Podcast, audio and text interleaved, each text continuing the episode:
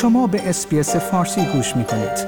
با رفتن به sbs.com.au به اخبار و گزارش های بیشتری دست خواهید یافت. خورشت تکنولوژی خورشت تکنولوژی یک پادکست هفتگی به زبان فارسی از رادیو SBS فارسی است.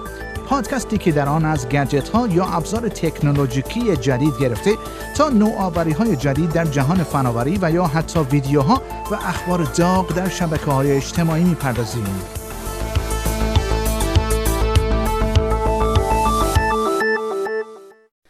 ناسا اعلام کرده است که تام کروز ستاره فیلم های اکشن قرار است در فیلمی بازی کند که در فضا ضبط خواهد شد. جیم برایدنستاین مدیر ناسا در پستی در حساب توییتر خود شایعاتی در مورد اینکه تام کروز در چنین فیلمی بازی خواهد کرد را تایید کرده است. وی اعلام کرده است این فیلم در ایستگاه فضایی بین المللی که در فاصله حدود 400 کیلومتری از زمین قرار دارد ضبط خواهد شد. وی در این پست نوشت ما نیازمند این هستیم که رسانه های پرطرفدار باعث ایجاد انگیزه در نسل جدیدی از مهندسان و دانشمندانی شوند که به برنامه های بلند پروازانه ناسا واقعیت خواهند بخشید. این اظهارات مدیر ناسا پس از آن مطرح شد که شایعاتی در این باره مطرح شده بود که تام کروز در حال گفتگو با ایلان ماسک رئیس شرکت تسلا و اسپیس ایکس برای ساخت فیلمی است که در فضا تصویر برداری خواهد شد.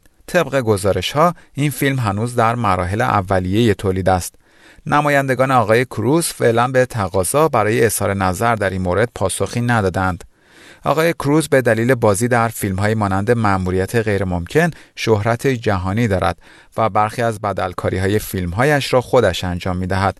او که اکنون 57 سال سن دارد در فیلم تاپگان با جتهای جنگنده پرواز کرده بود وی در حال بازی در فیلم مأموریت غیرممکن هفت بود که شیوع کووید 19 در ایتالیا باعث شد تا تصویربرداری این فیلم متوقف شود ایستگاه فضایی بین‌المللی از زمان شروع به کار در سال 1998 تا کنون فقط پذیرای 239 نفر بوده است. افرادی که در این ایستگاه فضایی هستند با سرعت 8 کیلومتر در ثانیه در مداری در دور زمین حرکت می کنند و هر یک و نیم ساعت یک بار دور زمین می چرخند و به همین دلیل هر روز شاهد 16 طلوع و غروب آفتاب هستند. و خبر بعد دانشمندان استرالیایی موفق به طراحی تکنولوژی شدند که از روی حرکت چشم و صورت دانش آموزان و دانشجویان میزان توجه آنها به آموزش های آنلاین از جمله وبینارها را ارزیابی می کند.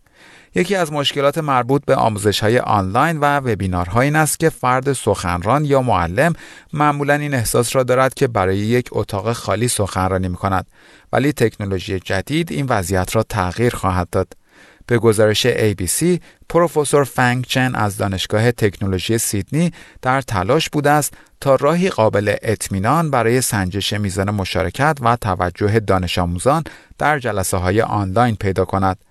خدمت استفاده از رایانه ها برای کمک به آموزش به بیش از چهل سال پیش برمیگردد ولی دکتر چن می‌گوید همواره این خلع وجود داشته است که چطور می‌توان میزان توجه دانش آموزان را از راه دور سنجید پروفسور چن و همکارانش موفق به طراحی برنامه‌ای شدند که حرکت‌های چشم و صورت دانش آموزان و استفاده آنها از کیبورد و ماس رایانه را رهگیری می‌کند. این برنامه در پس زمینه برنامه هایی که برای ارائه مقاله ها و جلسات آنلاین مورد استفاده قرار می گیرند اجرا می شود و به معلم و یا سخنران این امکان را می دهد تا میزان توجه و مشارکت کلاس را بسنجد. این داده های شده به صورت نموداری خطی به معلم نمایش داده می شود. پروفسور چن می‌گوید این تکنولوژی به معلم این امکان را می دهد تا بداند بهتر از چه مطالبی را برای کلاس آماده کند تا بیشترین میزان توجه و مشارکت دانش آموزان را جلب کند. بحران کووید 19 برای استرالیا فرصتی ایجاد کرده است تا رویکرد خود را در مورد آموزش آنلاین ارتقا بخشد. این بحران باعث شده است تا مدارس و دانشگاه های استرالیا نیازمند به استفاده از تکنولوژی های آموزش از راه دور باشند. و خبر بعد در یکی از مناطق مرکزی استرالیا که از دیرباز همواره با مشکل کمبود آب روبرو بوده است، استفاده آزمایشی از یک تکنولوژی جدید برای تولید آب آشامیدنی از رطوبت موجود در هوا شروع خواهد شد. به گزارش ABC در این تکنولوژی از پنل های خورشیدی مخصوصی که hydro panel نام دارند استفاده می شود تا رطوبت موجود در هوا به آب آشامیدنی تبدیل شود. این تکنولوژی در منطقه یوئلامو در 300 کیلومتری شمال غرب آلیس اسپرینگز مورد استفاده قرار خواهد گرفت. شورای شهر منطقه با استفاده از یک بودجه 120 هزار دلاری که توسط دولت قلمرو شمالی تامین شده است، سی hydro panel خریده است. پیشتر از تکنولوژی های مشابهی در برخی نقاط دیگر استرالیا استفاده شده بوده است. این پنل ها مخصوص مناطق کویری و خشک طراحی شدند و می توانند در این مناطق از هوا آب تولید کنند. میزان آب تولید شده توسط این پنل ها در این طرح آزمایشی به طور مستمر از طریق یک اپ که به این تکنولوژی وصل است اندازه گیری خواهد شد تا کارایی عملی این سیستم ارزیابی شود. و خبر بعد دارا خسروشاهی رئیس شرکت اوبر می‌گوید نشانه های از بهبود پیدا کردن بازار کار وجود دارد و برای مثال در هنگ کنگ میزان استفاده از خدمات مسافرکشی اینترنتی این شرکت به حدود 70 درصد قبل از بحران کووید 19 برگشته است. ولی با این وجود هنوز مشخص نیست اوضاع چه زمانی به طور کامل به شرایط قبل از بحران باز خواهد گشت. به گزارش بی بی سی وی همچنین اشاره کرد در ایالتهای تگزاس و جورجیا در آمریکا که در هفته های گذشته محدودیت های مربوط به کرونا ویروس کاهش پیدا کرده است. نشانه هایی از افزایش استفاده از خدمات مسافرکشی این شرکت وجود داشته است.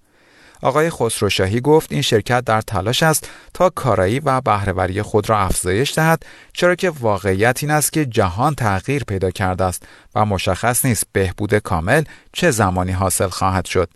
این در حالی است که این شرکت اعلام کرده است تعداد کارکنانش را 14 درصد کاهش خواهد داد. این اقدام و برخی تمهیدات دیگری که این شرکت به عمل خواهد آورد باعث خواهد شد تا هزینه های این شرکت امسال بیش از یک میلیارد دلار آمریکا کاهش پیدا کند. در پایان برنامه خورشت تکنولوژی این هفته از شما دعوت می کنم برای تماشای برخی از ویدیوهای جالب در مورد تکنولوژی به صفحه اینترنتی برنامه فارسی رادیو اسپیس با آدرس sbs.com.au مراجعه کنید. شما همچنین می توانید پادکست های خورشت تکنولوژی را دانلود کنید و در هر زمانی که خواستید آنها را بشنوید. آیا می خواهید به مطالب بیشتری مانند این گزارش گوش کنید؟ به ما از طریق Apple Podcast، Google Podcast، Spotify یا هر جای دیگری که پادکست های خود را از آن می گیرید گوش کنید.